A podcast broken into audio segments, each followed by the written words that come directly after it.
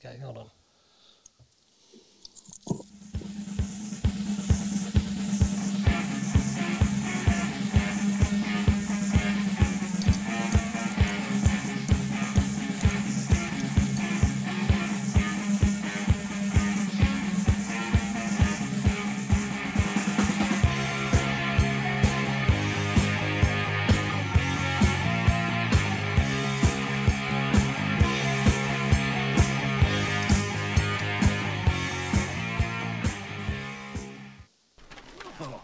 Fuck this up, drama. Fuck We know you will.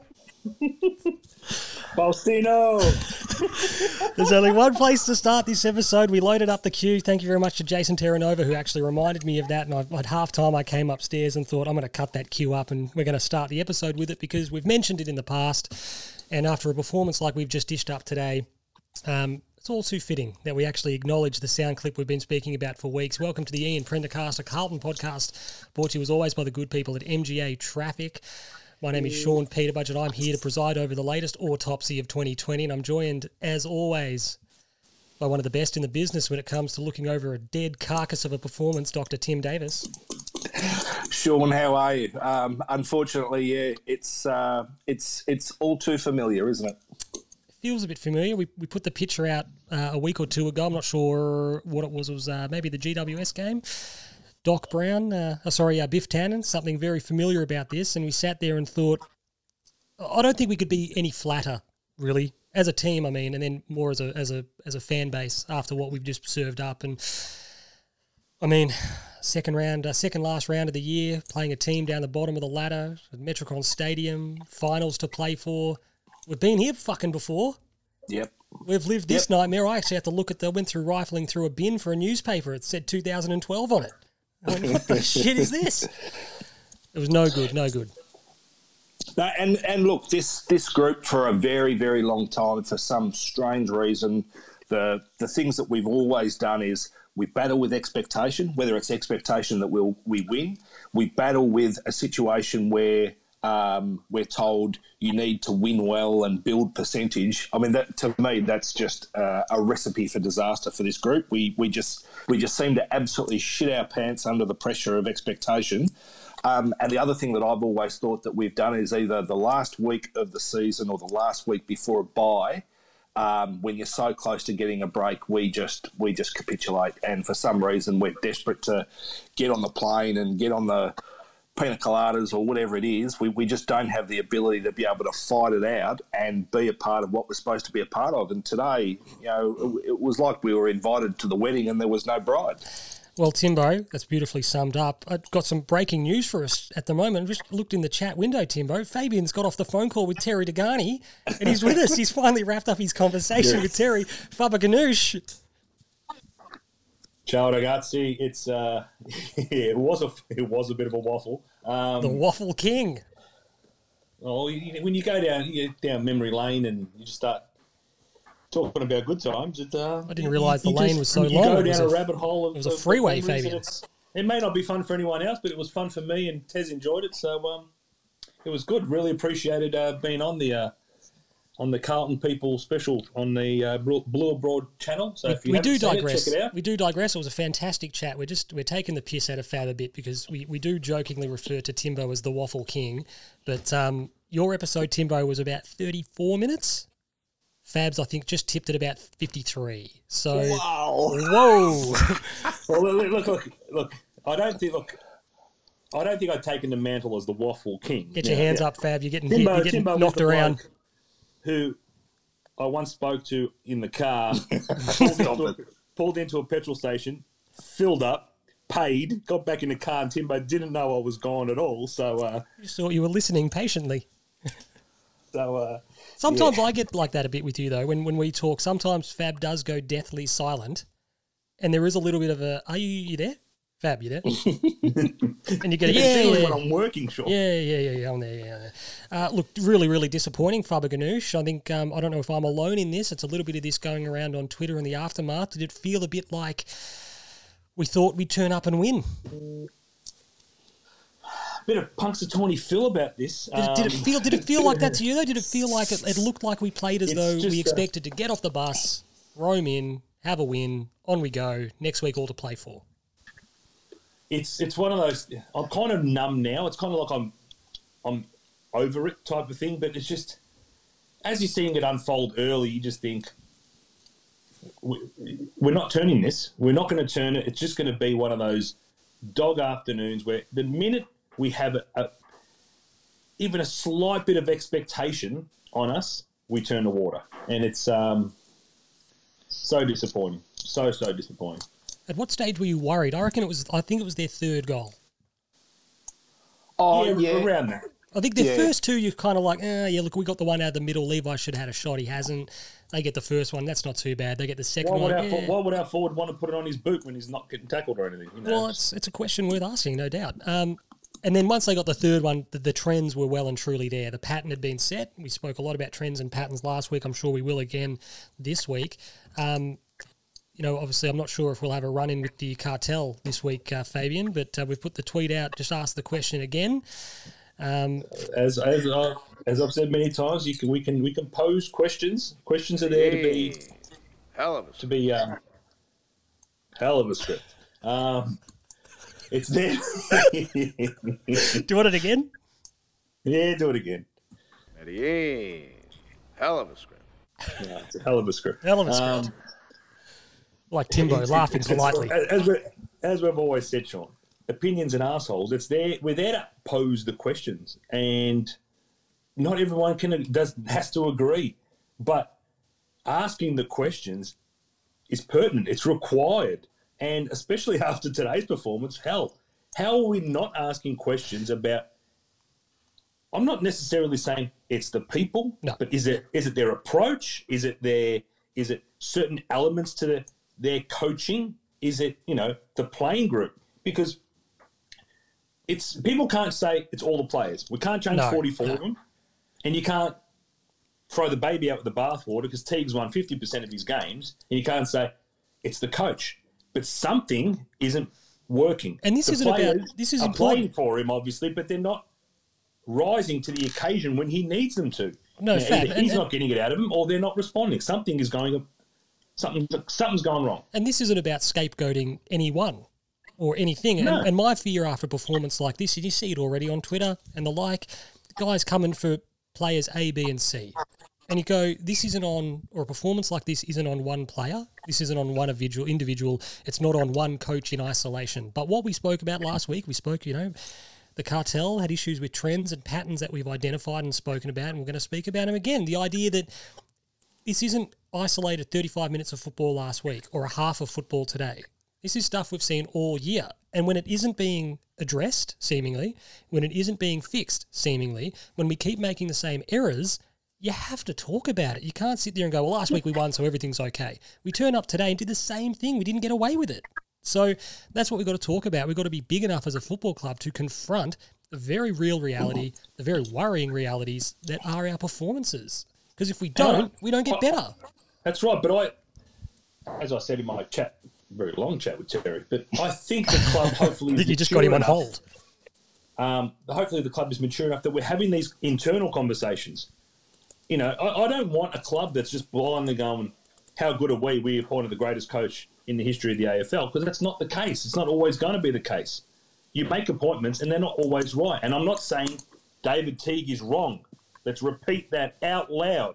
Clarify. No. I'm not saying that David Teague shouldn't be the head coach of the Carlton Football Club. What I'm saying is we need to question the coaching mix, the coaching application, how we are getting the message through.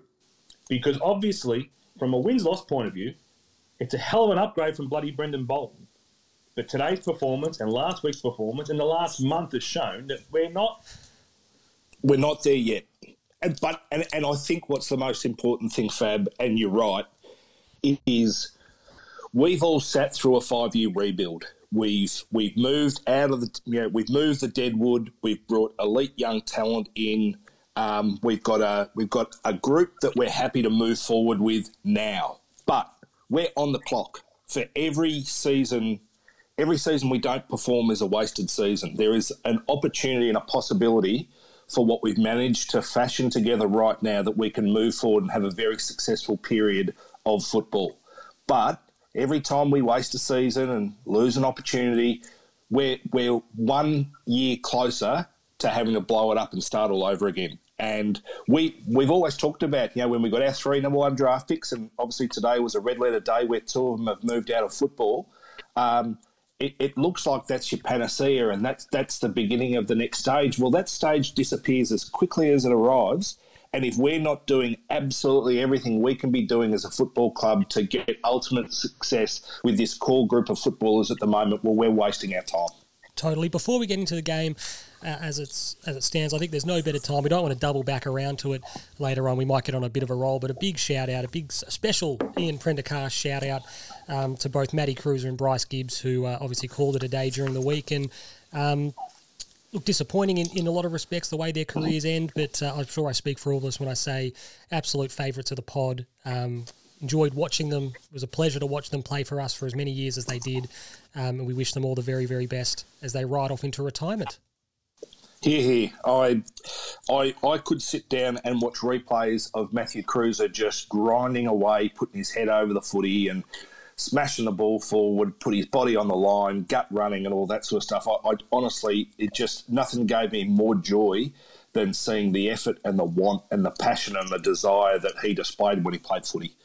Um, and look, Gibbo, I loved as well. Super talented um, really silky, had the capability of doing anything that he wanted to do.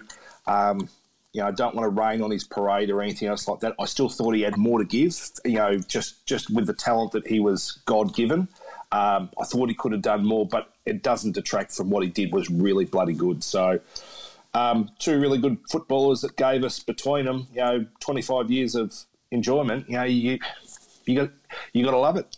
Uh, Fabian, yeah, but, one of the points you um, you uh, did eventually end up making on uh, on your chat with Terry, I thought was really well really well said. You spoke about Murph, and I think that um, Gibbs and Cruz fit into this category as well. It was almost like we, we we bought them home as puppies, and we saw them as kids, and they you know we've seen their entire careers play out in front of us, and it's for a lot of us there is that sense of. Uh, not so much maybe Timber or even yourself, but for a lot of uh, a big generation of Carlton fans, there, the first sort of really excellent players of ours whose careers we've seen in totality. Yeah, absolutely. Spot on. Um, yeah, so yeah, look, sad day, um, especially for Matty Kreuzer that it's not a, a, a proper proper send off. I've mentioned this a couple of times this week. To me, he was the best ruckman and probably still would be the best ruckman below his knees in the competition at the moment. You know, yeah, from a tap ruckman point of view, no, but you know, we had the best tack rubber in the league in Robbie Warnock. We didn't do much much else after that. But Matty Kreuzer, from a package point of view, he was phenomenal. Um, all heart and Gibbo. Gibbo will go down. He's one of my favourites of, of, of all time. And shit, if he was playing behind the ball for us today, I think we would have been in a a lot better position. But um, but yeah, sad to see him go. And um, congratulations to the both of them on outstanding careers. Here, here, here, here. Um, I think we'll, we'll, obviously touch on now the game itself. We'll go into it, and uh, I think what was really frustrating. We'll, we'll, talk about coaching, sort of generally speaking. We obviously ran into a bit of trouble last week for daring to ask the question, but um, the Crows the last two or three weeks have sort of blown up what they were trying to do earlier in the year. So we can't be caught on the hop by that. They wanted to play the game in chaos. They wanted to play the game quickly to disrupt structure behind the ball because in Liam Jones and Jacob Weitering, we've got two of the best outlets for that kick down the line in the competition. Um, and what was more disappointing than that again was uh, just we were outworked.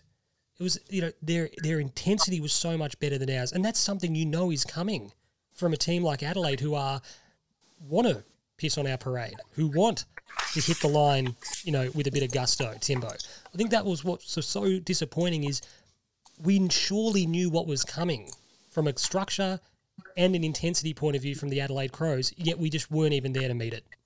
We, I, I, was afraid of it from the beginning. You know, three weeks ago when you were still watching this Adelaide side, they'd um, there was effort. I think they had a game against Collingwood where they put in and they hung in and you kind of knew it was like watching us years ago, where you're going, they're really, really trying hard, and I can tell they're just not going to get it done.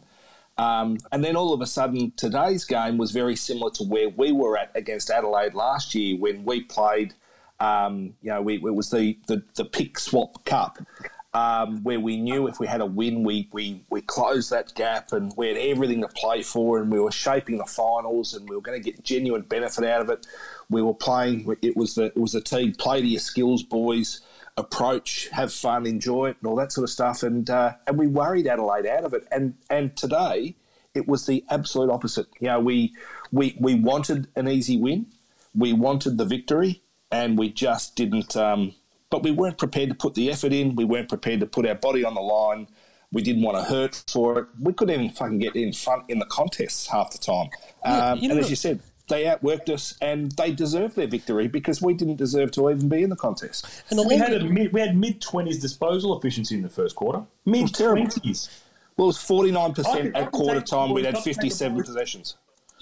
Take the boys in the backyard now. You're going to get average, a higher average than mid twenties disposal efficiency. their fine motor skills aren't great just at this point in time. Um, I think that we'll go to Fab with regard to you know skills and, and whatnot, but just on intensity, Fab, you know, like you know at the start of Gladiator when the Romans go out to meet the the barbarians, what do you reckon the barbarians are going to serve up? Do you reckon they're going to be blood and thunder? Do you reckon Maximus was standing there going, "These pussies are going to lie down"? There's no, No, these. they're gonna give it everything. They're coming to fucking die. They send someone's head back, Sean. Exactly. So this idea that we weren't prepared is indefensible. It's unacceptable, and I'm I just that's what's probably one of the most disappointing things about it is to be hopped like we were. You you mentioned that skills, Fab, skills and execution early in the game, uh, coupled with forward structure. We're going to touch on forward structure very shortly, but we should be accounting for a team like Adelaide a lot easier than we made it look. We made it look incredibly difficult, but we should be accounting for them with a fucking minimum of fuss, with a bit of a cool head, with a nice start. Get yourself in the game. We just didn't even we didn't even look like it from minute one.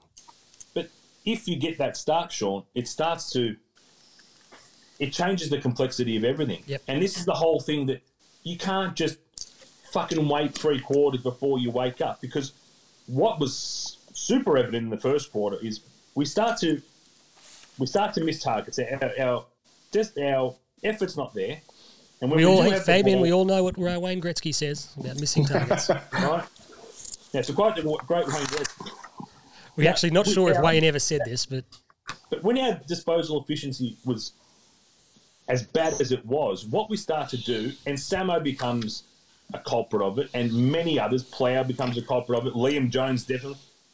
You start to worry about not hitting targets, so you miss intentionally to the safe side, which doesn't fucking help you anyway. How many Yeah. times we have a bloke on the wing free, and we'll kick it safe side, so Adelaide can't get it. But shit, it's going to take us an extra three or four seconds before we recover the ball, pick it And up, you and your and then behind opportunities lost. ball, and then behind the ball, they're set up. Yeah. It's just you start our, to uh, you start to our, really our application. Our application is horrific. Well, as we sort of said, it's the kick the ball inside 50 along the ground. At times, if it's getting in there fast, would be better than what we're dishing up at the moment because at least the opposition can't set up for it. And that was, you know, again, it was another day where that was the case. We'll and, and, when, and when you saw the dominance that McKay had when he when he when we gave him the opportunity, you thought this bloke could kick eight on his own with the opposition that he's up against if we were prepared to take the game on and give him a chance. We'll get back to Harry shortly. Um, there's a very good point you do make. Uh, we're going to touch on the forward structure, generally speaking, and, and nothing's, I mean, summed it up. You mentioned Samo earlier, yeah, Fab. Nothing summed it up more than how many times I saw Samo, and this isn't even necessarily a knock on him. Skills needed to be tidier, and those kicks needed to be tidier, no question. But how many times he would look up and go, "There's genuinely nothing." There's nothing down the line. I have to hesitate. He wasn't alone, but I have to hesitate because there's nothing there. And Correct. that is a failure of structure. That is a failure to give our forwards the best look possible. A lot of people coming for a Mitch McGovern, a lot of people coming for an Eddie Betts. Doesn't matter who you are, doesn't matter how good you are. Playing in our forward 50 at the moment is a thankless task. And we need to be mindful of that when coming and gunning for guys playing in that structure. It is disgusting. It is absolutely not AFL standard, and it bears really, really thorough interrogation. Um, to be honest, I don't even know if I can be bothered talking about it. It was so bad. I mean, we will, but slow movement. We just wait for everyone to get back. We bomb it to the I- same spot. There's slow movement, Sean, but then there's also when we do eventually gain possession in time and space, we understand what what the game plan is, right? We want to move the ball quickly, overlap, run. That's what everyone's trying to do in the AFL. But there's times where, like we were today, it ain't working. If you do arrest possession, sometimes you need someone, and I fairly and squarely am looking at Sam Docherty here, and I know he went off injured, but I'm talking about early on. Someone like Sam has to be the one hold it up, shift the play left to right. We don't have to score 18 goals a quarter. We can hardly score one. So how about we gain possession, move the ball safely. Mitch McGovern start moving up, taking marks up on centre wing. He's moving out. His defenders are moving out. Everyone's starting to move around. When we're static and allow defenses to sit back, we are useless. And we end up getting to that position where we have a forward line that is stagnant. He's and kicking then on top of heads. forwards, and I'm not gonna I'm not gonna crucify him, but people like Eddie, I think Eddie's just I think it's just a bit of a, a long season for him. How many times do we want to sneak a goal out the back? Who the fuck is front and center for anything? For anything, it's ridiculous. And I just, I think there's our forward structure. There's more to it than just how the six set up inside 50. I think it's the way we move the ball. And sometimes it's not always about getting, running, overlap, moving it quick. Sometimes we've got to think our way through it. Sometimes about there's no sacrificing the run, ball doing that. It's about at all. sacrificing the run out. You mentioned it earlier. Someone runs out to create the leading lane behind Hmm. or to just drag a body out. We don't do any of that. We just bomb it like we're kids in the schoolyard to a spot and hope that someone takes mark of the week. On the flip side, Timbo, we don't ever seem to want to at least even attempt to create a quick transition. We, like every team in the competition, when we're running towards goal and can move the ball quickly and more direct, that's when we look dangerous. Moreover, if we get the opportunity, I reckon probably at the start of the second quarter, what I would have loved to have seen from our coaching group is clear everything out. Fab sent us the text on the on the on our group chat. I would have loved for us to go Harry and Eddie deep inside fifty. What's happening, Faber Ganoush? There's a lot of feedback coming from your. Uh, He's probably checking stats or something like that to I don't know make a what he's doing. point. Um, but I would have basically said we're going to clear out the forward 50. We're going to give Harry some space. He was on the young Adelaide Crows guy whose name escapes me. Um, Butts, Jordon Butts. never heard of him. Feel like Ari. Gold. Um, but Evidently, his dad played for Carlton. he said that, time. and I went, I'd never heard of this man. I'd heard of him, but I don't know if he played senior footy or not. But he was certainly on the list. But Timbo, Harry showed. I'll give you an example. Actually, sorry to uh, get sidetracked in my own thought. If we were playing, I'm not for a second saying that Harry McKay is Lance Franklin. If we were playing the Swans, if the shoes were on the other foot, we were playing the Swans or the Hawks. Lance Franklin at his best, they would clear the 50 out and say one on one with Buddy. Good luck. Totally, absolutely, and and I mean, look, he he led that kid of Merry Dance a couple of times when it was one on one, and you thought, why, why, Why have we earth? waited three quarters for this? I know. We were, by the time we did it, they'd they'd kicked eight goals, and for a side that averages forty eight points a game, you know, to be eight goals at half time, we we've just failed dismally, both in for, forward and in attack. It's it's horrendous.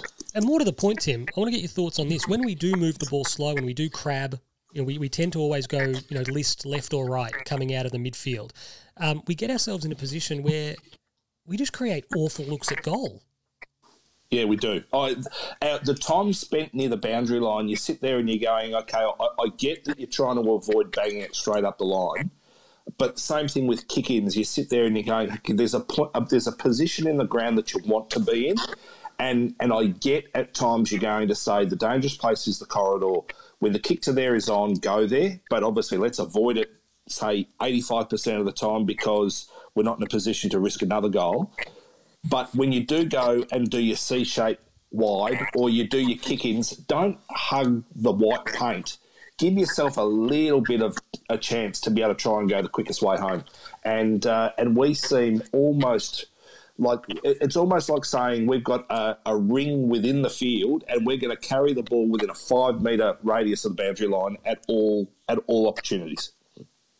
That that just seems to be our mo. And you're going, how is that helping us? You've also got to maintain a plausible threat. Even if you are going to hug the boundary and go Spot wide, on. you have to maintain a plausible threat in the middle of the ground Yes. that we You might got, use you the got, you, to be able to spread the opposition and create the space that you can pick them off, you've got to make them think that every option is on the table. And, and, and at the moment, we're not doing it enough. And the shame is, whenever we do go corridor, whether it be by kick or by run and overlap handball, we look fantastic. All season, we've looked fantastic when we've done that.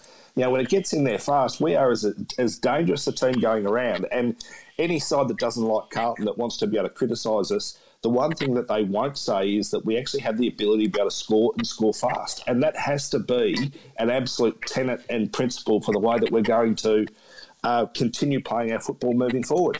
It, it, can't be our only game style because Matthew Knights proved that you've got to be able to defend as much as uh, trying to attack at the same time. But then, like Brendan Bolton, you can't only defend because at the end of the day, you won't put a score on the board. And that's where the frustration comes because going back the other way, teams just get on top of us playing the same way.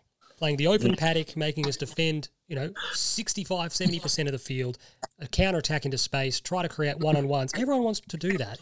Teams be seem to be able to do that against us better and more regularly than they do against anyone else, and that leaves us vulnerable. Um, I just want to touch on uh, we mentioned Eddie and McGovern just before. Like the shame for them is they're not just vying for spots in our 22; they're vying for contracts next year. And you sit there and you go, how much of their failings are down to the way we're moving the ball, the way we're structuring up inside 50, and the opportunities that that gives them to actually have an impact. It's just not good enough. And particularly when, you know, you've got guys that are going to be of value to us being forced out because of the way we're moving the ball. Is is McGovern in contract or is he out of contract at the end of this year? Well, they said he's out of contract. I thought he'd signed a three-year deal, but he's apparently signed a two-year deal. So he's out okay. of contract, which puts him in a very awkward position. Um, we look, we sent a tweet out about this. I'm I'm really comfortable with where we sit with Mitch McGovern. Uh, Me too. Uh, Fab. We will, if we re-sign him, and I certainly hope we do, because he has plenty to offer a team that is playing better than we are and in better form than we are. Um, he he's a guy that could bob up and kick you a couple goals a week, be a dangerous third option, stretch a defence to become a second option to give Charlie or Harry a chop out. They get off the leash that way, and Fab will be paying him less than we have been. Absolutely, um, I still think that the three-headed monster is our way forward. I don't see Charlie ever being the bloke that you isolate inside forward fifty. I just think he's too versatile for that. He's too athletic. Yeah, I'm worried if about his put, knee. If you put, I'm worried about his knee. I, I, I just don't reckon initially he has to. I think initially he has to be the guy closer to goal. I reckon he and Gov roaming up the ground, pushing up the ground, and giving Harry that space is our. Because and he didn't do it today, and yeah, I know structure and everything. And I, I'm a, a fan of Mitch McGovern, and whilst we didn't help him, even when he did get his hands on it, it was just it was just filthy performance today, and that's you know. He did finish well, fortunately his, for his him. Last, his last quarter was good. I mean, yeah, where, where um, he got where he got the ball, he played on quick, and the ball got touched as he tried to bang it inside fifty. That was one of my biggest laments of the game because I would just would have loved to have seen how that foray would have come out because yeah. we, we know how good of a kick of the football he is, and to be able to see him really asking questions deep inside fifty on a fast moving ball, I would have just loved to have seen how that looked. Um, because this season's been a bit of a write off for Mitch. You know, not, not a lot has gone right for him. But as we said, you know, in the cool light of day, when you look at the talent that he's got and the matchup um, that he creates for the opposition, he could terrorise opposition, all things going well. Um, and it just hasn't been that way this year. So. Absolutely. Question just quickly before we, we go into the broader, um, going to chat about the midfield. Uh, with regard to Charlie, do you do you two not think that he would be more of a? And this is going to sound really weird. This is like the more professional aspect of the game. I reckon he would win a shitload of free kicks playing closer to goal. I reckon it's almost a really cynical, professional way of approaching things, particularly as his knee, we don't know how that is and how he's going to come back in, in the immediate term. If you put him in the goal square, I'm thinking that the uh, Bulldogs game last year, he makes defenders panic. And if they're isolated, he makes defenders shit their pants. I think you're absolutely right, but then watching Harry McKay today, I don't know that the same doesn't go with him as well. is well. Harry a better lead? And, is Harry a better mark on the lead? Uh, I think they're both pretty good marks on the lead, to be absolutely honest. I mean, they've both got great hands. Um, Curnow's probably better in the air. Um, and I would say Curnow's probably a better shot from 50 metres out, 40 to 50 metres out, whereas Harry, as a general rule, seems to do some of his best work inside 30. See, so I like this. Oh, but, we're, we're like diametrically opposed. I just reckon Harry's the classic centre half forward, get out on his bike to the wing, and then Charlie's the next kick or Gov's the next kick. I, I think they're both versatile enough that they give you both. What about you, Fab? It, Um, yeah, I'm Charlie and Gov up on the ball. Just the way they're just versatility, Yeah, the way, weird. especially Gov. The Gov uses the ball. Gov uses the ball arguably better than anyone in the side if he gets it. I just Um, reckon. Char- I just reckon Harry's got the best hands comfortably. Which means which those you also need to mark it inside 50 to have that set shot. So no, you do, but to actually get the the I'd, I'd like to have this fucking problem. well, that is true. Um, we'll speak about midfield mix now. Uh, we'll get onto that. Um, we were talking about it very briefly off pod. I'm happy to throw the new ball to you on this one, Faber Ganoush. Um, do we respond quickly enough when the ball, so to speak, literally, uh, isn't going our way? Do you think we pull enough levers? I, I say that because when Gibbons goes up on the ball, he finds it. When Cunners goes up on the ball, he finds it and looks dangerous. Yet we seem to persist with the same names. Yes, I, I yes, as in I, I, I agree that I don't think we do pull the levers in time, and I've said this on numerous occasions. I don't know if it's a sense of look. You've got to have an element of you, you, you plan for something and you've got to allow it to work, and it may not work once, twice, three. Don't you don't throw everything out. You've, you've planned for something, let it work. But then there comes a tipping point where things need to change. Now, Teague and Co.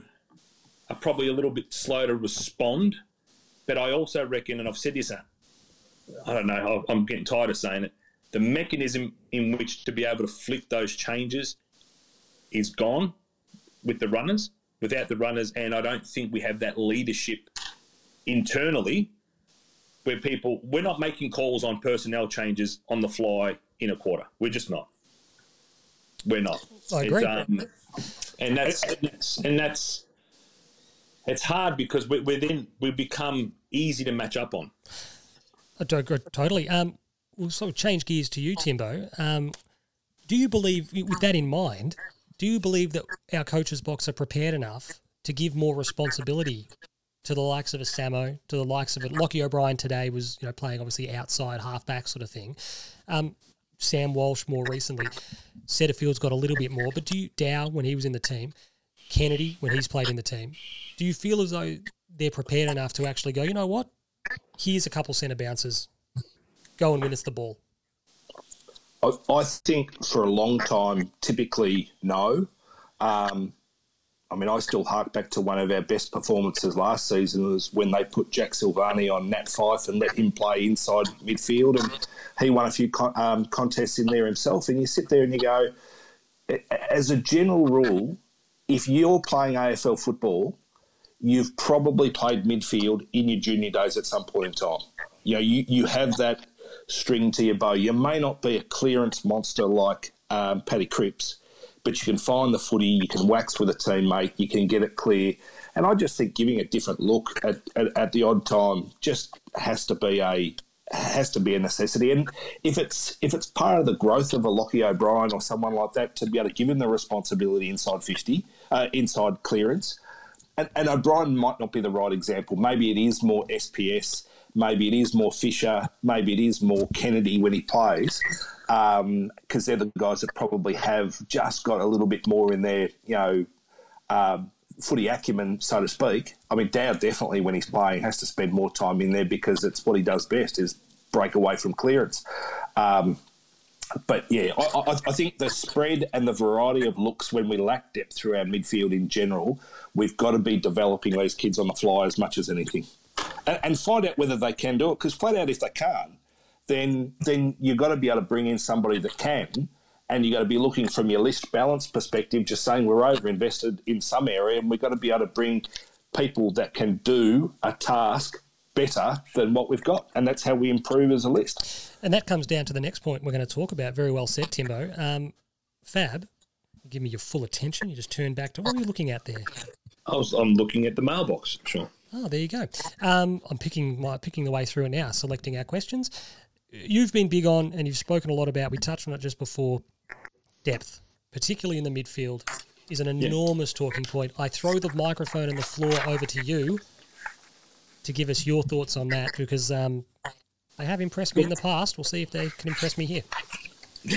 no, it's one of those things we spoke about a preseason, and it's what it's no fault of anyone other than circumstance. Is that we're shallow through the midfield now.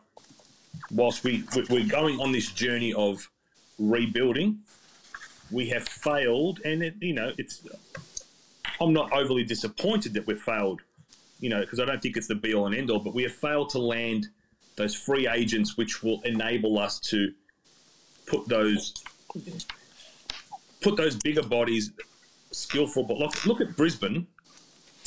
Lockie Neale unlocks so much for them, and, and, and people, it, a lot of people go, oh, "One player doesn't make a footy team." It fucking makes a huge difference. Now, I'm not saying Dylan Shiel or Stephen Coniglio would have been the answer. However, and obviously Stephen Coniglio has had his issues this year, but we are shallow. And then when things aren't working, like today, God forbid Sam Walsh actually acts like a second year player and doesn't dominate. We have got no other options. there's, there's not that number of personnel running through there giving you those, you know, that midfield dominance. We, we basically get overpowered in the middle and have been getting overpowered in the middle all year. All year. So it's something we need to address. Now, I'm not saying we necessarily need to go out and get do the Mick Malthouse and get three 25 year olds or draft Blaine Boekhorst or something like that, but it's you know, we need at least one mature B plus to A grade midfielder urgently. Do you agree, Timbo? Do you concur? Oh, look, I think it's something that we've been active in trying to do. You know, as you say, the last three trade periods, we've pushed hard to bring in Josh Kelly, um, Stephen Coniglio, and um, who was the other? Dylan Shiel. Dylan Shiel. And, and we've thrown the Godfather offer at the three of them, and we haven't landed them. We got Setterfield um, in the same season that we went hard for Hopper as well. So, again, geez, we love a GWS midfielder.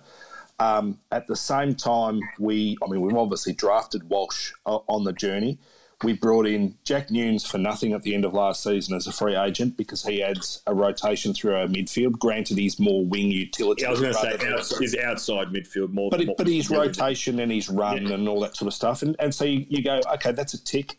We've brought in Jack Martin where we've only had to pay him. We haven't given up anything to be able to get him. But again, does he get enough run through the midfield? Possibly not is the fact that he hasn't played midfield been a product of Jack Silvagni not being in our forward six as often as we, he may have otherwise been? Probably. Um, we've brought in Michael Gibbons, and we've always said it, a two-time Liston Trophy winner as a midfielder. Um, he played a little bit more through the midfield today, looked really good. When he was in there, Timbo, we got moving. We, we did, moving. we did, and, and and that's exactly as you've been saying, is it's changed the look. So while we've been looking for the star and the A A grade of B plus, we're bolting on guys that can play. We've seen games this season where Cunningham's had 20 possessions. He really impacted later in the game today, and when he had the opportunity to be a part of it, he looked fantastic. As we've said, we want to see Petrevski-Seton inside and around the footy. You've got Dow as an opportunity. We've got Kemp on the sidelines, who we haven't seen yet. Um, and even Newnes pushing up onto a wing. He doesn't play inside, but that's an opportunity. Um, so we, have been adding pieces to the puzzle, but I still think that we need more. And look, we, are a superstar. We're a superstar away from having a, a decent midfield. Paddy Cripps needs a, a genuine partner to play off. And Ed, for all of Ed's dogged determination, everything, he, he's, he's not the answer. Like, no. yeah, I'm not saying drop Ed or Ed's at the side, he's not in the 22 or what have you. Paddy Cripps needs another genuine A grade midfielder. What uh, what Ed Curnow is actually is a litmus test for when he's squeezed out. That's good. That's yeah. a that's a really good sign. When he's squeezed out of the team, whether it be for effort, application, all that stuff, that's a positive. That means that we have moved beyond. Just quickly, Fab, whenever Timbo's forearms in, in the um, frame, do, does anyone else hear dun dun dun dun dun dun dun? What, what is that noise? That's from Teen Wolf when he's about to turn into a wolf. Ah, right. Yes, yes. You know, when he's at That's... the sink, he's at the sink and he's like washing his face. Come on, Stiles, keep going. um, but yeah, just touching on Ed, I, I, I think, you know, people will come for us if we're talking about another favourite son and, and, and potentially him one day be, being out of this side. The bottom line with Ed Curnow, and we all love Ed, is Ed isn't getting better. Ed, Ed, Ed does a role. He's reliable. He works really hard, but he's at his ceiling. Ed's not getting better. He's a Uh, Westinghouse. after- he's a Westinghouse fridge. You know, he's he's a reliable. You get the job done. fa- he is fantastic, and he will keep doing that for as long as he's valuable to the team. And as you say, if we in the next couple of seasons add that much talent or have that much organic growth that he plays two out of every three games and gets a rest in between and goes back and has 40 in the twos or something like that, that's a good problem to have for our football club. But right now, that isn't even an option. And in, and in a long season, when he's probably your, he's probably your second best runner, maybe behind Sam Walsh, and if he he could still be our best runner, he is the guy that you're going to continue to rely upon. But um, it does look like this season's gotten too long because the load just hasn't been spread widely enough. Absolutely. I've said this before, Timbo, um, and I'm going to vomit in my own mouth saying it on, on our pod again. But when Collingwood had the O'Brien, Buckley, Licuria, and they were the sta- you know the, the staple of their midfield. When they got pushed out by Beam, Swan, Pendlebury, Collingwood got better. They didn't dream. Like, this is the thing. It's a really good point. They didn't. They they, they dreamt to be better. They thought, mm. you know, it's not the worst thing in the world. Ed Curnow, outstanding servant of the football club. Whoever else you want to name, Kade Simpson, whoever else, outstanding, outstanding. But at hmm. some point, we have to dream to go. Well, we can we can do better than this, and that will make us a better team. Um, I think we'll stay Because it's a fantasy to think that if everything stays the way it is, and we love all our players, if the 22 stays at the 22 it is now, we're a middle of the fucking road team. That's Exactly just what we are. Exactly. You have to be brutal. And we're going to speak about this now. The, the last couple of weeks, and this is what's most disappointing. Three of the last four weeks with finals on our racket, we've we've bombed it. We've bombed the chance. We beat Sydney coming from the clouds. We were in every game. We should have probably, in the way the games have panned out, apart from today, admittedly against a struggling team, had every reason to go four and zero. At worst, go three and one. That puts us right in the mix. Um, Faber Ganoush, we'll stay with you. A little bit of chatter today, and Sam Docherty's obviously injury um, is clearly on the agenda here. Do you think that we managed our players well enough during this frenzy of the guys to get a game, uh, of the guys to get a rest, I should say? Eddie Betts had a rest, Gibbons had a rest, Samo had a rest. Everyone else played the, all the way through them. Yeah, no, I, I would have liked to have seen a heavier. Basically, you just said there's four games in 14 days, and you can only play three. That's it. Everybody can only play three, and then you pick your selection from that. Um, I, I, I think we've looked cooked, especially the last two weeks. I, I just our, our effort and application has just been it's been down. It's been hor- horribly down, and whilst I reckon there's an element of attitude towards it, I also think we're just we're just literally we're gassed. There's and a way I, to- I, I point to people like Levi. Levi, he is what he is, but his effort has always been there. He's just been He's on fumes at the moment. yeah, he's Um, running on empty. a, a guy like Paddy Cripps is a great example. You, you understand that resting the captain is fraught with danger, and particularly when he's a player as influential as Paddy Cripps can be, Timbo. But but Paddy's he's limping to the finish line with all manner of different issues, um, and and no one will be better for the summer off than Paddy Cripps. But if you are going to play him, we saw glimpses of it against Sydney, and then today, put him forward. Oh, look, without a doubt, you you need to. I think the the stat last week was saying he spends nine percent of his time forward, and I think the last two weeks they've they've um, been prepared to push him up there a little bit more often. Um, again, we've always talked about he probably doesn't get looked after by the umpires as much as he should because I reckon. You know, opposition players do panic when they're on him, and, and he, he doesn't get the reward that he needs.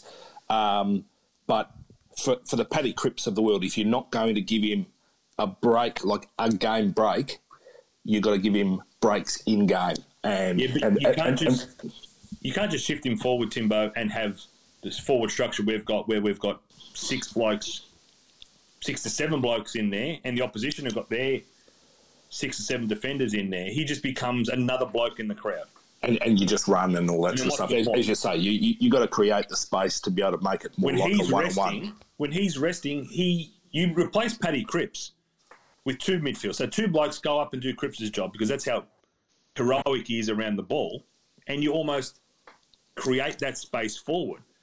But just swapping him and Gibbons around doesn't actually solve anything. No, look, Cripps needed a week off. It, it, was it was glaringly obvious. He needed a week. all you needed to do was you had to stage manage and go right in these four weeks. I'm going to give Cripps a break, Murphy a break, Curnow a break, and let's say Docherty a break, or whoever it ends up being. Not that Docherty's playing a lot in the midfield, but just as an example, because they're your leaders as well. And so you go, you get week one, you get week two, you get week three, you get week four, and you just take the magnet off the board and you go, what does the team look like? And and even if it's a one for one, you know, if it means for four weeks Paddy Dow plays midfield in that block because he's replacing one bloke the whole way through and not much else changes, fine. If you're going to take one bloke out of your forward rotation as well in, in each of the weeks and say, Josh Honey, you get a game. And backline, same sort of thing. Lockie O'Brien, you get a game, and and you, you, guarantee four games for each of those kids in the relative positions, or if it's two lots of two, and or, oh, sorry, three lots of two, and there's six kids that get an opportunity while you're doing it. I think that we we end up looking better as a team come round 17 than what we did today. And we end up learning some valuable lessons. We end up learning stuff worth learning about giving totally. those guys, you know, a, a, stronger or a more committed go in the position in which we've drafted them. Um, yeah, no, I agree completely. Uh, whilst we wait, we just lost Faber Ganoush briefly. Um, you know, Docherty clearly, there was some chatter during the week about his calf, and when he eventually does end up leaving the game with a calf injury, that's that's sort of that's inexcusable really. You know, when, when the guy's been flagged for having the injury that he ultimately leaves the game with, you go, that's a player problem, coaching, fitness staff. Somebody involved in that had to put their hand up and go, not worth the risk, Doc, you're sitting it out. Whether that's him himself, coach, fitness guys, no, nah, look, we're not comfortable with where you are. Um, we're going to sit you out, give you a couple of days off, um, and then you should be right for Brisbane. And, and look, it's, it's funny that we as a group – with us dissecting the game, we're saying we're disappointed with our players' complacency today. To turn around and say, um, if you're not quite right, we'll roll the dice and say you have this week off because we're only playing Adelaide, possibly talks to the complacency as well. However, it also says we're going to go into this game 100%. We're not going to carry somebody and go, we think you'll get through because you're only playing Adelaide, because you're damned if you do and you're damned if you don't from both fronts. I think you just make the call and you're going, we're going to respect the 40 odd players on our playing list and saying we're good enough to be able to get the job done in your absence, whether you potentially could have gotten through or not. Just be conservative, give the extra week, see what happens with it, because ultimately we lost the game anyway. So you may as well have said, get a game into Paddy Dow and just see what happens. And they've obviously rested um, Talia, Walker. Yep. You sit there going, well, geez, they're, they're big outs. You know, guys yep. come towards the end of their career, absolutely, but Jesus Christ, probably better than the alternatives that they got coming in. Um, we're just waiting for Faber Ganoush to join us. He's just dropped out. Might be the internet out his way. Um, no, I reckon, I reckon he uh, ran out of power. He my, said he was uh, charged in. Guess. He said he was he was uh, all hooked up. He well, said he knows? was on the charger. um, with regard to coaching, the other thing I, I really, really want to touch on, and it's a bit of a hot button topic at the moment, um, attitude. The coach is wholly and solely responsible for the performance of the football program. Um, sometimes we spoke about it last week. Sometimes that is unfair, given a performance or the like. Sometimes um, it's it's has to be on them wholly and solely, like a Don Pyke. You know, it obviously presided over a very toxic coaching environment, which led to the deterioration of that football club. not saying Teague's doing that. I'm just using it as an example of Sometimes you get the, the, the bullet when you deserve it, and sometimes you don't. But with our attitude at the moment, you know, the coach, he is in charge of more than just moving the magnets around and sitting at the at selection and the like. He is responsible for the attitude of and the mentality of his group. He's that that is his his remit. You know, you don't see an Alex Ferguson back in the day and the like, or uh, you don't see him setting up cones during a training drill. That's not his job. The job of the head coach is not wholly and solely, but largely to instill a winning mentality and a winning attitude in his group. And it's something that we really struggle with. Yes, it's on the players, Timbo, partly, but it has to be on the coaching and the coaching group to identify why is this happening. Well, you you orchestrate where your team is at. Oh, he's You- back. But you, you, he he has the ability midweek to see what's the vibe. How's everyone looking? How how's everyone feeling? Are they up? Are they not quite right? Um, same same thing. Game day as they're warming up and all that sort of stuff. Are they quite on? What, and and what is my responsibility at this point? You know, how do I how do I get more out of these guys than what it looks like they're going to give me right now? And That's that's an issue though, Timbo, isn't it? and, That's a and problem. that's part of it. It's, it's not to say that he needs to have a crystal ball because No, no, no. sometimes you can think that everything is absolutely flying, and then you go to flick the switch and it gives you nothing.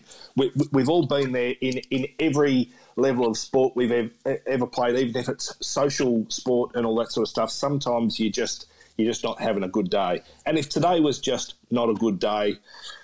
It'd shit me to tears because I reckon the writing was on the wall the previous week against Sydney. But you've got to find something else to be able to make your team better and your attitude and your application better than what it was today. Yeah, but if he's picking it up before the game, if he's picking it up in the warm up, that's too late. If there's that festering self doubt, that festering lack of confidence in the warm up, and Teague's identifying it then, that's too late. We're just speaking, Fab, about the job of a coach is more than just selection and the like. It's it's about breeding an attitude, a winning attitude, a winning mentality, a resilient mentality. And that is something that we clearly struggle with, not just week to week, but quarter to quarter. You sit there and go, Yeah. you, you can't play. We, someone said it on the uh, on Twitter, and I respond. I jokingly responded with the Jose tweet where we need to start to, and, and this is not. It's not just the players. It's it's a, it's a club thing. We need to start playing like how Jose wants Spurs to play, which is like a bunch of C bombs type of thing.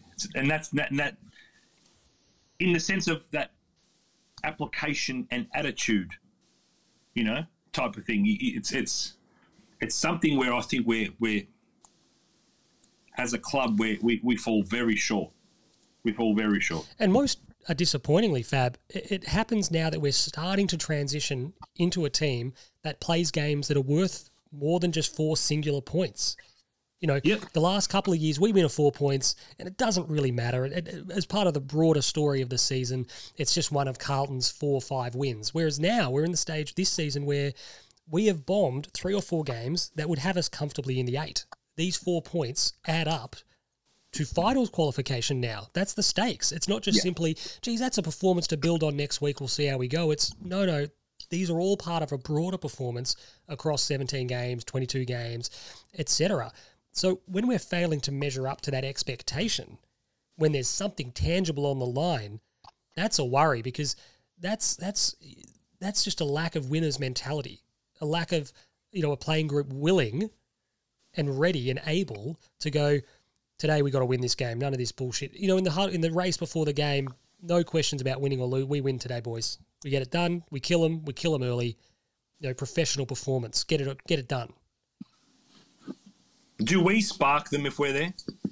Yeah, I maybe. don't know. And everyone, a lot of teams, you know, a lot of Victorian sides are playing without big crowds or, or, or biased crowds or, or a home crowd or what have you. But if that game's at Etihad, do the natives start to just, uh, we're three goals down, and are we the ones who spark it? Oh, I don't know. Sometimes we can be a really awful crowd. Sometimes at, I've, I've, at Etihad, particularly in recent times, we've been a, like a bad crowd. When things we start doing the you know the idea of the Bronx cheer, yeah, we, we can be we can be a weight on the shoulders. We can be an albatross, you know, around their How do you reckon? How do you reckon Mitch McGovern would have gone the last few weeks with a Oh. Carlton crowd? Oh, terribly, Yeah. terribly. And uh, yeah, no, I, I get what you're saying. When things are going well, the crowd can be such a, a, a propulsive, you know, uh, element. But yeah, we can be shockers in the stands. Hey, Fab, are you okay? You don't look like you're. Uh, He's under the desk. He's George I'm, Costanza. un- I'm under the desk. I'm under the desk because I'm, I'm plugged into the wall, mate. oh, I thought you might have been having a heart Can attack I- or something like that. Can I? I and I'm, I'm, I'm, I'm gonna, I'm gonna preface my my next question slash comment by saying I'm not trying to be controversial. I'm just, Oh, it's, it's a thought that's popped into my head. Now I like it. I like it already. we've lauded the appointment and the recruit Oh, hold on. Russell. Yeah, we're going to get to him. Bear, wait. Oh, actually, no, no. We can we can segue. I had him at the bottom of this list. Let's go. So we've lauded the, the, the recruitment or, you know, the, the, the prizing of Andrew Russell away from Hawthorn, and this 14 day stretch should have been his masterpiece. Has he? It should have been his not- ninth symphony. not Instead, it was Baby Shark. I'm not laying the blame at T for everything. I'm not laying the blame at the players for everything.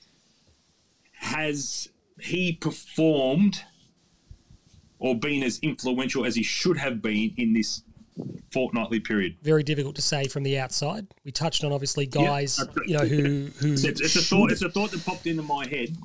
look. This, We this is where someone you employ someone like an Andrew Russell to go. We've got four games in 14 days. And when did he know that he had that? I don't think it matters, does it?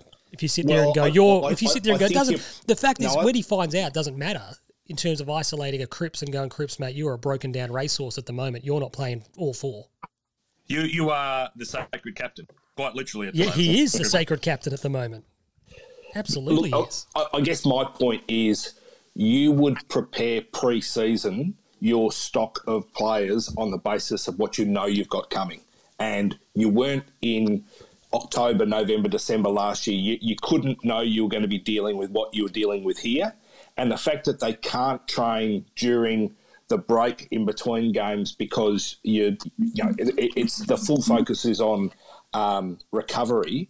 I I think, and- and I'm not trying to defend him, but well, no, I am trying to defend him. but Sounds I'm, very much like I'm- you're trying to defend him. Yeah, no, my, my point is he doesn't have the time to be able to do anything different to what he's done already. And and I think when you look at it, you still say we're a young group of players that are still going to be a little bit exposed on a long season without COVID with seven, six and seven day rests between games. The moment you introduce fours and fives, I can't help but think that there are certain lists that are going to really, really battle, and it's going to be Carlton, and it's going to be St Kilda, and it's going to be Gold Coast. Um, amongst uh, they're the and Freo probably as well are the, the, the same sort of players that the length of season might get a hold of you because of this circumstance. Whereas your Geelongs and your Collingwoods and your West Coasts are probably the team that are going to um, nav- navigate that a little bit better. I, I just think that I think it's a, a point well worth making and asking is that look, he's It's a a, terrific question. he's it's a, a, very question. very high profile acquisition. We spoke about Oh, a couple of thanks- weeks ago thanks, about the reality that I think his tenure at the football club is tied to Charlie Curnow. Yep. Um, however unfair that may be, but I just think his ability or otherwise to get Curnow back up and running and playing football is an enormous part of his future at the club. I do think we have struggled through this period. It is unprecedented. It is not the way you will play football, hopefully, in 2021. So, in terms of training in groups, being able to, you know, um, and from this is from a David Teague point of view as well, uh, which was you know, we spoke about it with several of our uh, followers on Twitter this week in a, in a great chat. Teague hasn't been able to coach and, and train the team he wants. Russell the same. Every other team's in the same boat though. I was going to say. So we we are obviously coming from a bit further back and a bit um, aren't quite as far along as teams we're perhaps benchmarking ourselves against. But the Saints are in the same boat with their coaching group and the like as us. They're having a bit better season. So the, the question is warranted. It's valid that we ask these high profile acquisitions who have been brought in to give us a competitive advantage. Are they doing it? Fab, an, enormous part of that, and we've spoke, spoken about it um, off pod, even with regard to something like this COVID thing, is how important mindset is during a time like this. It isn't physical fitness, but your actual mindset to tackle a period like this footy frenzy is so important. And have we got that mindset right? It's hard to tell from the outside, but it's it's definitely something that it looks like we we may not have, um, and we may not know as a club how to tackle it. Do you know what I mean? You know, some. I'm not a an expert. Timbo, obviously, being the, the great doctor that he is, probably knows more in this space than I do. That um, you know, especially like today, you know, I, I call for the, you know, a bit of the the aggression and the anger type of thing to kind of get us, you know, that energy, that spark that we need. But you, you know, if you do that, are you kind of you're burning yourself out if you're kind of doing that a bit too much as well. I think you Um, need confidence. It's how, the classic. how you deal with it, how you deal with it mentally, because you can't just. And this is the thing, and it's great, and we love to segue on this pod. But you know, watching the Jose Mourinho documentary, the inside that you're getting on that all or nothing Spurs thing is is phenomenal. But you just see why Jose's got three years because you cannot demand that from your team. You can't demand balls to the wall, twenty four seven, all the time. And importantly, in what Jose gets when he when Jose when Jose succeeds, and it's about the playing mix. Um, listening to his his addresses pre-game, you know, um, halftime and post-game, and, and during the week, certain players, if he gets you, if he speaks to you, if he actually latches you, that's when he's at his best. When he has a dressing room that completely buys in. It's the same thing with Teague. Not saying that people aren't buying in. Same thing as Russell. Not saying they aren't. But when you get complete buy-in, that's what creates or fosters a, a, a mentality of lads. It's Tottenham. Lads, Yeah. lads. It's it's it, lads. It's Adelaide. And not being disrespectful, not being cocky, but we're going to go out. We're going to do what we trained, and we're going to take care of business. And there's a confidence. There's an unyielding confidence, an incorruptible confidence that today we just win because we're better than them, and that's why we win.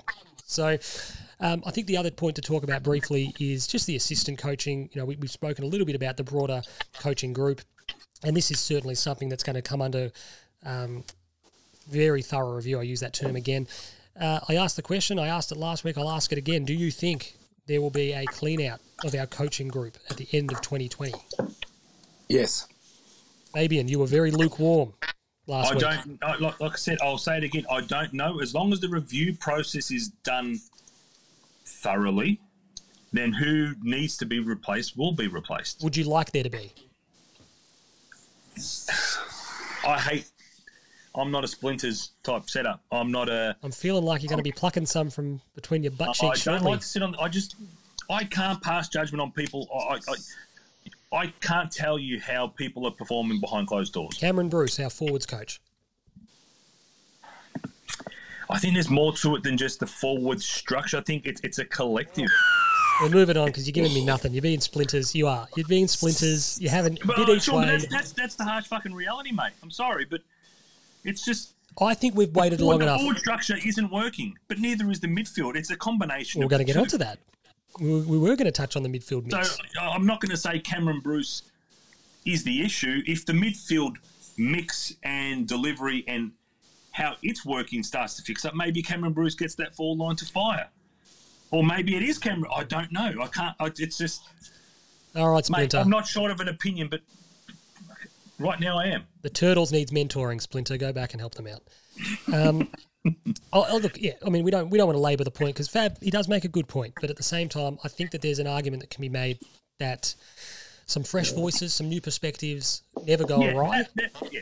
um, and, and it's absolutely worth discussing or investigating uh, whether they can be gotten.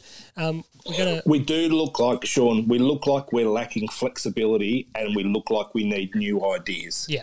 That that that to Plan me B, is plan is, and is the underlying issue. So as you say, it is still possible that the five key blokes underneath David Teague might be the best five assistant coaches in the competition. I highly doubt it, but it is a possibility because we don't know we don't know the individuals well enough. We don't see the obvious performance because of those five individuals.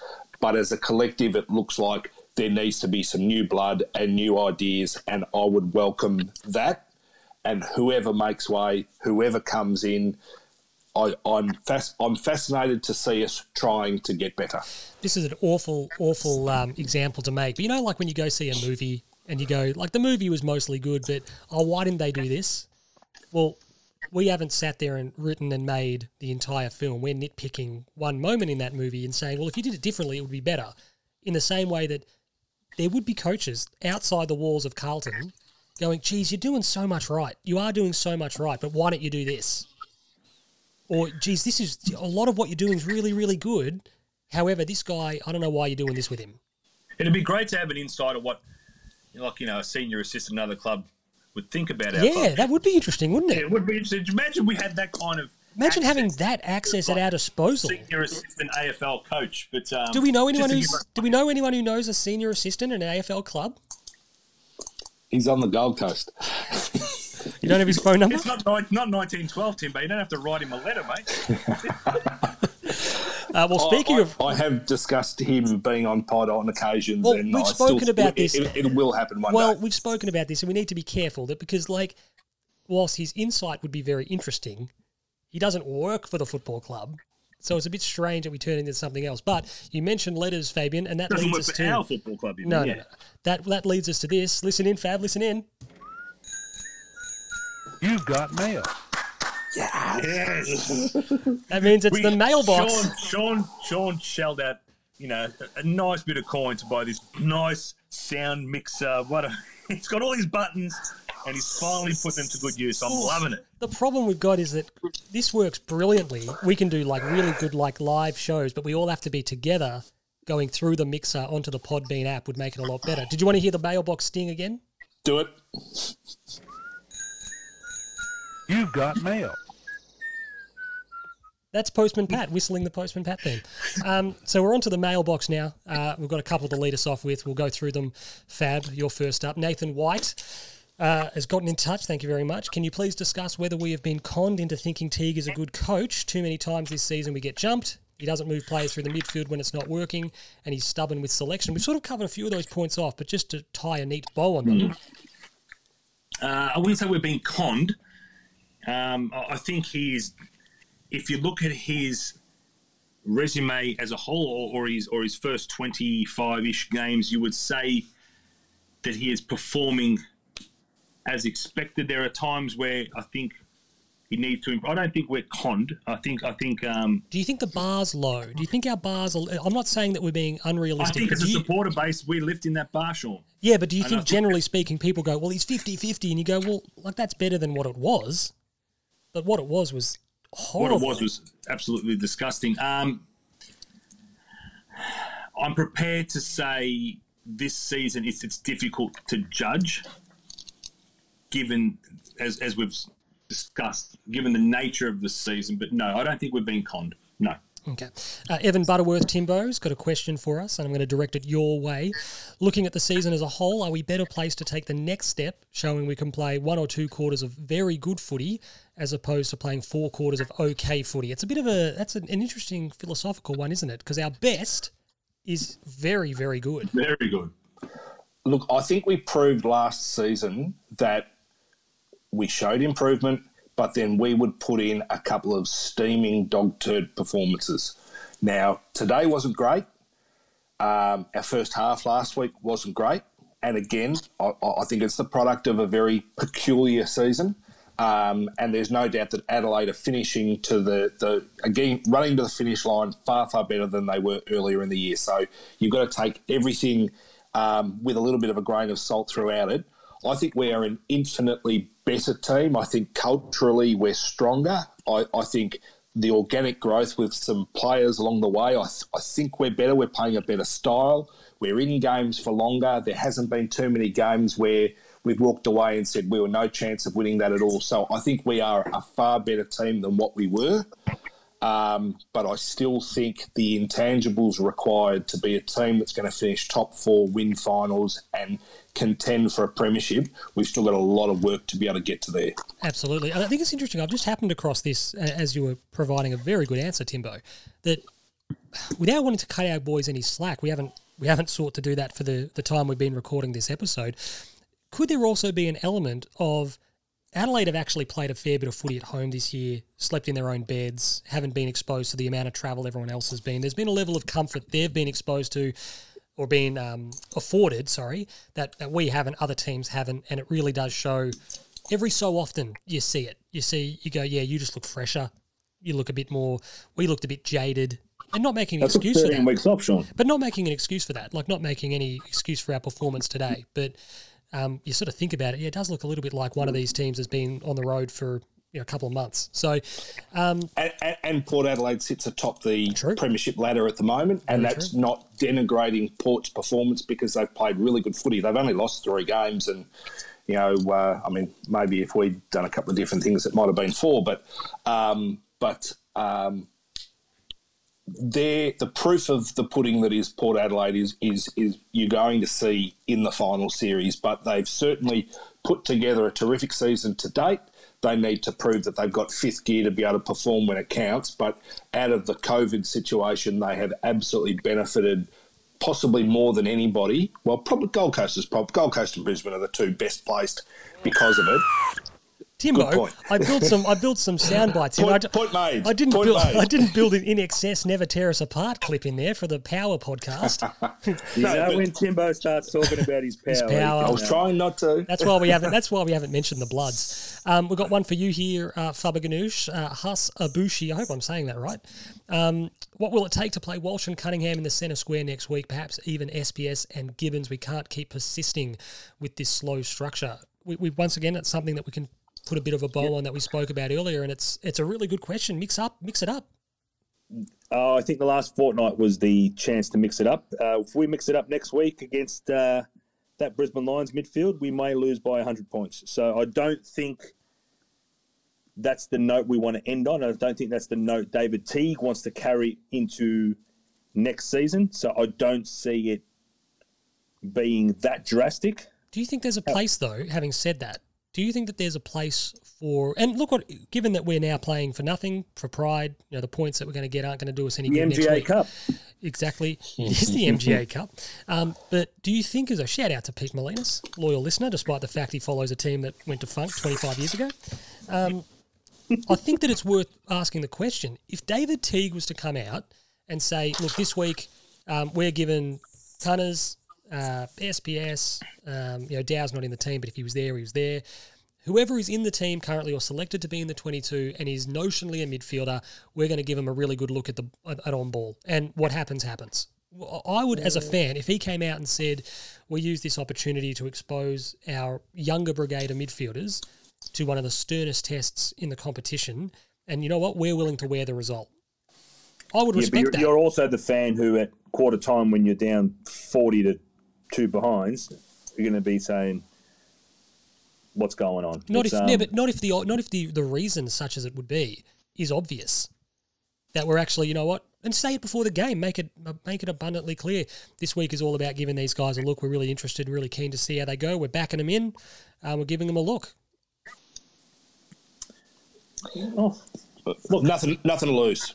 Thank There's you. nothing to lose. Thank I- you, Timbo. I- well, fucking mate yeah, Splinter I don't, here. I don't think it will happen, but yeah, You I talk a it big game, Fab. You talk a big game about being No, look. I don't look. I don't think David Teague's going to risk getting belted on the last game of the season against Brisbane just to play a whole bunch of kids everywhere.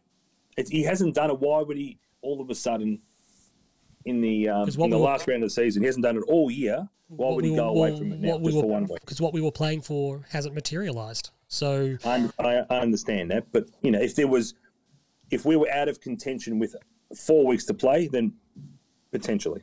what does it matter if it's one week to play? because I said I think we'd want to try and end the note, end the season on a a decent note, and not potentially get smashed, Okay. and not throw and not throw caution to the wind and change the mix up to a point where it's completely new and potentially could have a devastating outcome. But that's field. where, but that's where you need mature coaching, though. You just sit there and go, if you end up getting smashed, you can put an arm around whoever it might be. Zac Fisher probably won't play next week with his shoulder. Just as a special shout out to Fish for battling through that for most of the game today. He was, deep, yep. he was clearly, you know, by no means was he excellent, but he was clearly hobbled and he went out and toughed it out. So special shout out to him. He won't be there, so someone will come in for him. You put your arm around someone who comes in, they might not play well or they'll get smashed, and you go, "That's the level we need to get to." They're a top two team. This is the learning. You know, that's it. You've just been exposed to it. Um, now we can think about that for the summer and come back and replicate it. Um, Timbo, we've got Ryan Callum's been in touch. He's got a question here. Who wants to be here? Who wants to play footy? How can we attract players to make our side better when the coach can't even get them up to play week to week? Effort is, an, is, is effort is a non-negotiable. You get paid to do a job. Coaching staff and our leaders need to be looked at. Well, I, I think the second half of the question we've probably answered across the last two weeks, and, and, and I think the way forward will be the Brad Lloyd review. Um, look, I think, again, the fact that we've been competitive all season, I think a couple of the close wins that we've had, the meritorious wins we've had, I think the football world has sat back and taken notice of it. I think the Jack Newnes shot after the siren and the, the joy and unity that the, the, the players showed. If you were at all thinking, I wonder what it'd be like to play for Carlton next season, I think if they've already considered it, they've looked at it and they've seen enough to say that could work. I really do. I like it. Glass half full. Love it. Um, but it is a good question. You know, we need to be able to attract guys that will make us better. Um, we need to be able to, you know, target guys that can come in and hit the ground running, um, or guys that have a winning mentality. We spoke about it a couple weeks ago. I'm not fussed whether that guy is 30 years of age or 18. If they're a hard nosed winner, that's what we need. That's exactly what we need. Um, I'll go on now to uh, one of your questions, Fa- Faber Ganoush. Uh, Hickey Jam, friend of the pod, uh, used to hand us um, uh, raspberries at the football. Um, used to come with a bag of lollies and feed us for the day, which was good. Uh, what do we need to do to break the horrific ongoing trend of not being able to quote unquote turn up to a game that matters for an extended period of time? We've missed the opportunity to win the important games and drop ones that we should be winning. It's not a recent thing. It's ingrained in the group. Oh, look, I, I think this speaks to a culture, doesn't it? This speaks to a culture that needs to be addressed.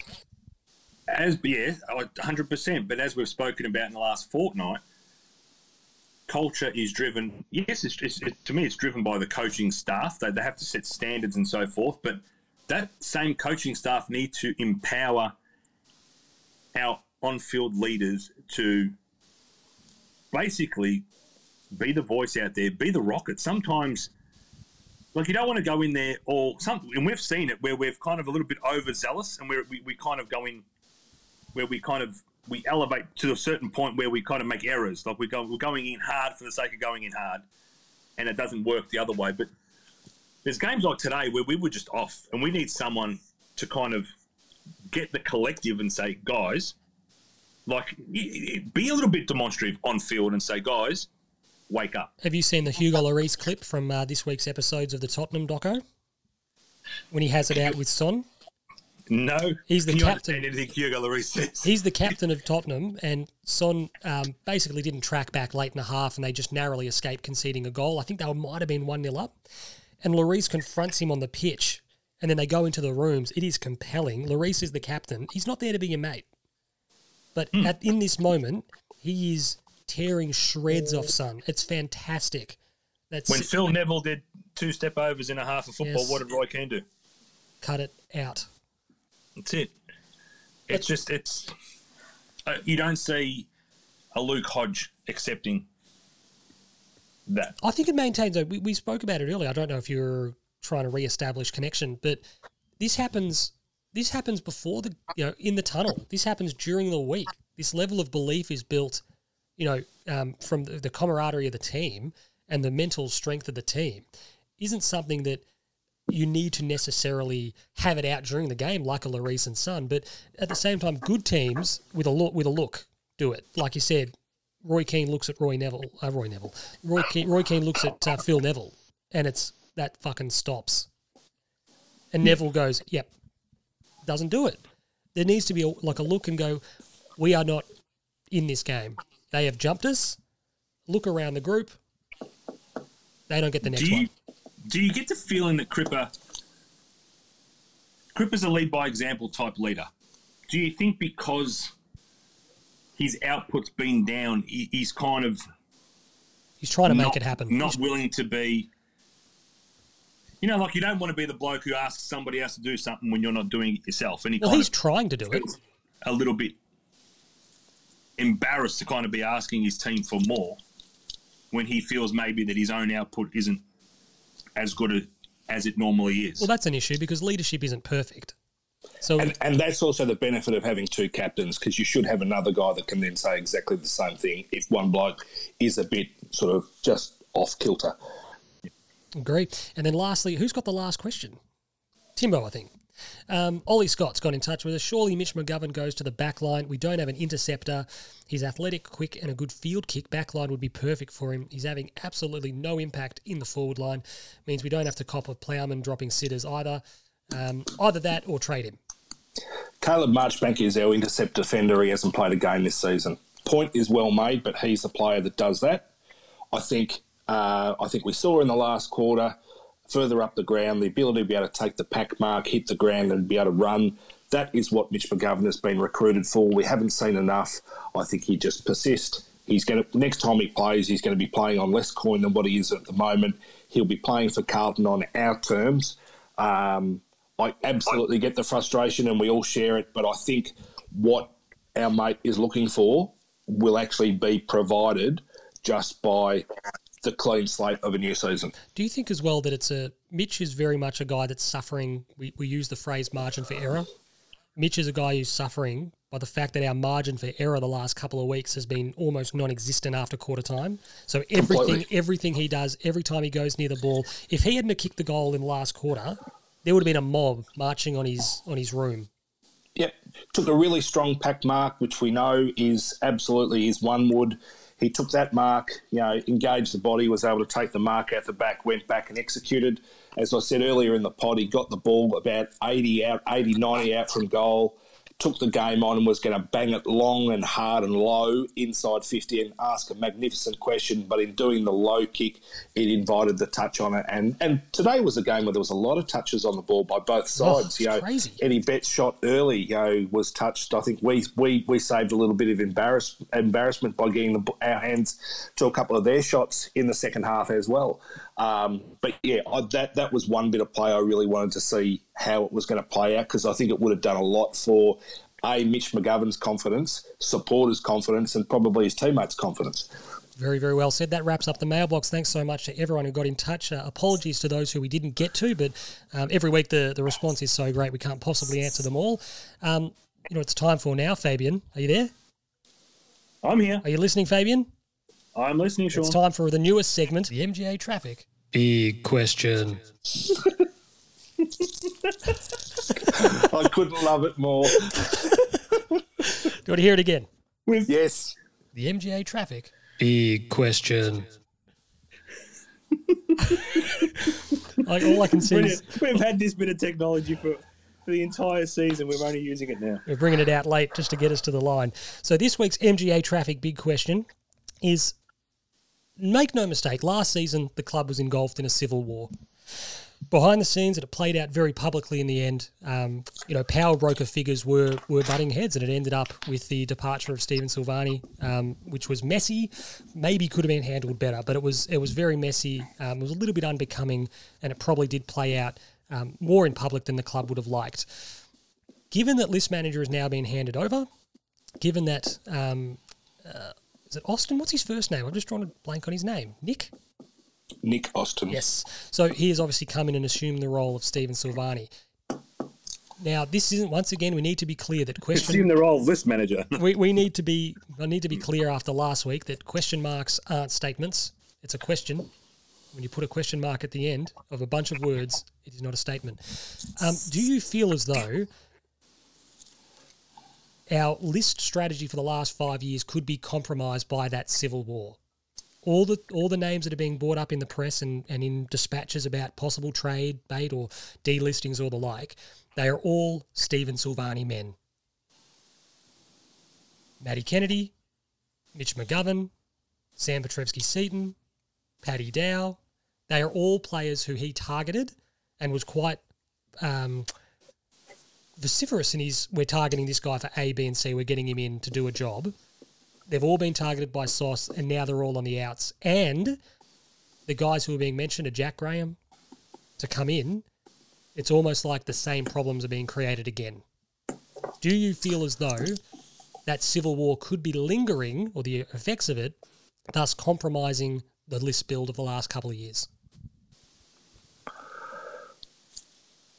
Who's answering that? I'll, I'll, look, I'll answer it. Um, Fab can answer it as well in time. No, no, I'm just, I'm just giving him the first hit. No, no, look, I, I think I think it, there would be less consternation about draft picks because I think that's a collaborative thing. I, I, I think they they review all the players across the whole season. Um, you don't get to see these players playing at AFL level. So there's still a, a projection of what a 16, 17, 18 year old kid looks like over a, a two to three year period, how it fits with us, the sort of player that they're going to be, and moreover, the sort of player they're going to be when they're 24, not when they're 18 and 19. Because again, what you see in years one and two are usually just a glimpse, and, and you're more likely to see the football that they played as an 18 year old against peers in that player when he's a 24 year old against men as well. So I, think the draft picks will take care of themselves because sometimes you, you, pick a player for exactly the right season, the right reason, and they don't come on. I think sometimes when you chase an individual player to play a role because of the strengths that they've shown um, at AFL level, and it doesn't work out, or, or your style or your expectations of the way that you want your football played don't work out, then you give the opportunity to somebody who has a slightly different view of the same thing that they may say, yeah, I, I want this sort of player instead of what we've already got or what I think we've got too too much of. And you've got to back your guys and your system in. And if Nick Austin is the man and he's going to look for something slightly different to what we've got, well, so be it. Um, I, I, think we've all seen Matthew Kennedy's best football, um, but I think what we're wanting to see and trying to have speed through our midfield, I think Matthew Kennedy is a really challenging football type to get as much football in in the system that we've currently got. Do you think we do that though? It's a, a good point. Do you think you say we want to see speed through our midfield, but we don't seem to actually want to play players with speed in the midfield? Well, as you say, that that is where the synchronicity between recruiting, coaching, game plan um, and list build, they, they just have to be in alignment with one another. And when when this whole group is sitting down and they're reviewing, like they may they may still see another ten players come off the list and and new blood come in for whatever reason. Um, but this is the first off season that this group, with with new list managers and, and having a recruiting manager taking the overall job and having you know the, the, the full control of it, that um, that this is the first time that we get to see it. So there has to be a shift. It's just is it a is it a 10 degree shift or is it a 90 to 180 degree shift? And, and, I think that's what's going to be fascinating in this off season. Well, before we get to you, Faber Ganoush, we, we have chatted yeah. once uh, or twice in the past, and, and very much like we said with regard to the senior coach day, is wholly and solely responsible for the performance of the football program. The list manager has to be backed unequivocally until he is not. You have Correct. to you actually act, have to get right behind the list manager, whoever that man might be, hundred percent. And the problem last year, we were obviously out of sync with one another. We had Sauce wanting certain players, Little you know wanting certain players, and that created uh, an imbalance, which did us no good in the end.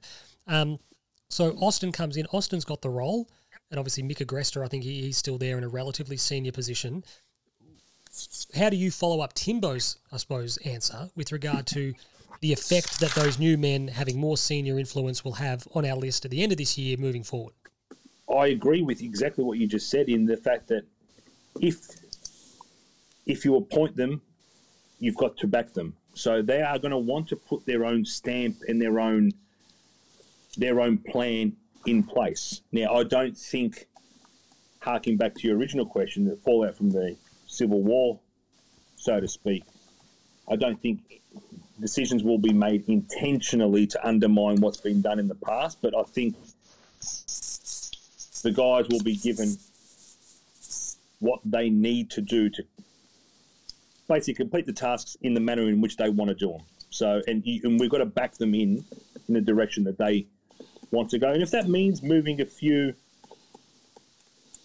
you know, pieces that Sauce wanted to put together on, well, so be it. You can't kind of you can't be half pregnant. You've got to be one way or the other. So if, if we're backing in Nick, that's his role. We have to trust and put our faith in what he's done. Now, I think Sauce's grunt work will allow us now to have that flexibility as far as a list management point of view to kind of do things like where we take this stockpile of kids and we you know we don't want to get rid of any of our kids because you kind of adopt them. You know, you, you draft these kids into your club, you kind of adopt them as your own. But if we need to move on a few to bring in a few experienced heads or, harder bodies or what have you that meet the criteria that Nick's looking for, then that's the direction we go. And that's the reality, isn't it? That while Sauce might have been building the house with an ensuite in the master bedroom, Nick Austin now inherits the build. He might want a walk-in robe, and that's really steam shower? that's really his prerogative as to what he wants to do. He's inherited the build now. Oh, and I don't really like the look of that. We're gonna we're gonna switch the orientation of the house. Or in the case of the Davis household, the rape dungeon. It depends what oh, you know. It Jesus. just depends where you go. I didn't think we were using that term. No, we weren't using that term anymore. The builder didn't want to build it if that's what it was going to be called. He said that. He said It was a is- rumpus. he said, this is a downstairs rumpus room, isn't it? When they built it, they forgot the heat. That's all I know. They forgot- Jesus, well, he forgot does rise. Heat rises, and that room must be next to a river down in a valley. I didn't realise that your house, Timbo, was built on like a It's, it's in the Mullam Mullum tunnel.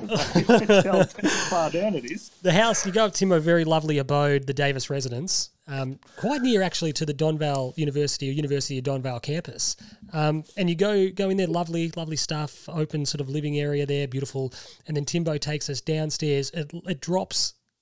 It's like going to Waverley. It drops 15 to 20 degrees once you go down 15 steps. It's extraordinary. Yeah. Well, that was very good. Thank you very much for that answer, Fabian and uh, Timbo. Very, very good. Um, no other queries, thoughts?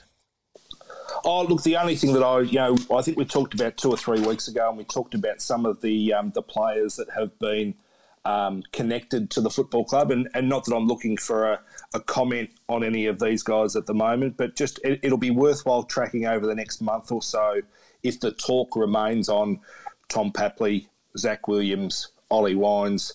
Coniglio, albeit I, I think that's unlikely. Do you want to give us your, just for context, uh, Timbo, do you want to give us very briefly your what you were saying off pod about Coniglio? Oh, look, just Just for context, just for context sake, so for people obviously thinking Coniglio, Well, I, I think there was there's been a couple of newspaper articles in the last couple of days that have noted that he has been dropped as captain of the football club. He's on huge money at that football club. They're wanting to re-sign players of the ilk of you know Jeremy Cameron, Harry Perryman, Zach Williams, and at some point you're going, look, they're, they're, they're over invested in certain locations. How do they keep this group together?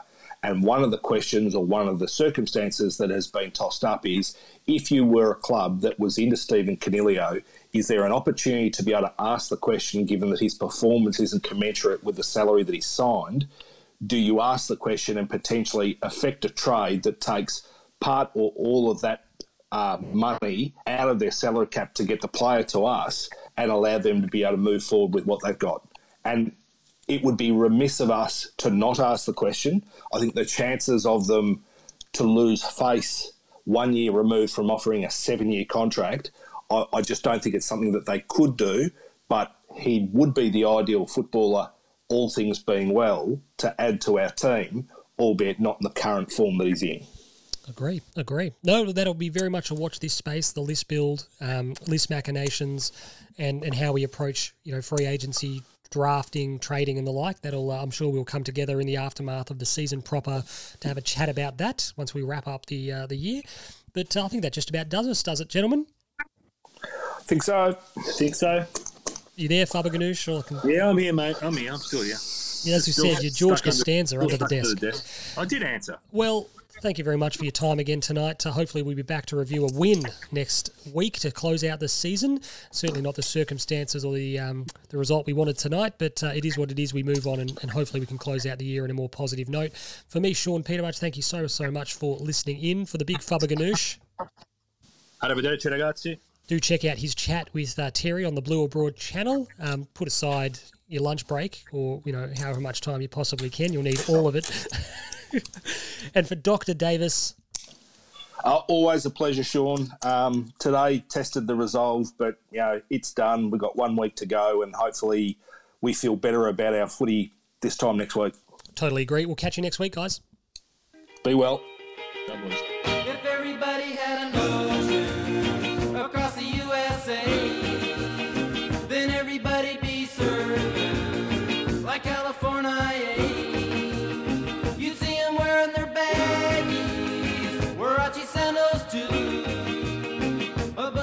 bushy blonde hairdo, serving USA.